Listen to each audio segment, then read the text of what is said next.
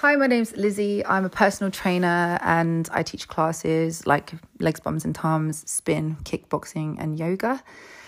The biggest challenge I face is probably just financial. So, like, not having enough hours in the day to earn enough money to be comfortable and to feel good about myself. So, I can't do a nine to five because classes and people want to train in unsociable hours.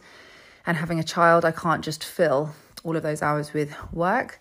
So, what I do to help myself um, mental health wise is do things that I feel proud about myself.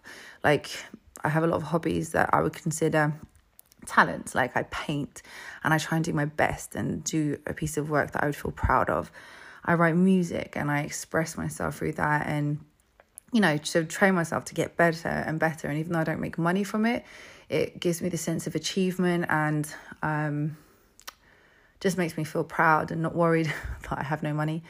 Um, another thing that I do is just exercise. So when I'm um, training people, I feel like this job is great for me because maybe if I wasn't training these people, I wouldn't get that much exercise or that kind of motivation um, um, of actually doing my work is actually something really positive for my own mental health. Um, other things I like to do, uh, reading, um, writing little stories, um, just hanging out with my son, being in the moment. I love meditating, guided meditations, listening to music, going to watch artists. I do so many things for my men- mental health. Um, try not to put pressure on myself and try not to compare myself to other people.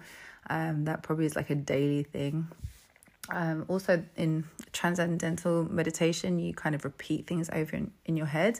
And I often find myself saying, You can handle this, you can handle this, you can handle this, like daily.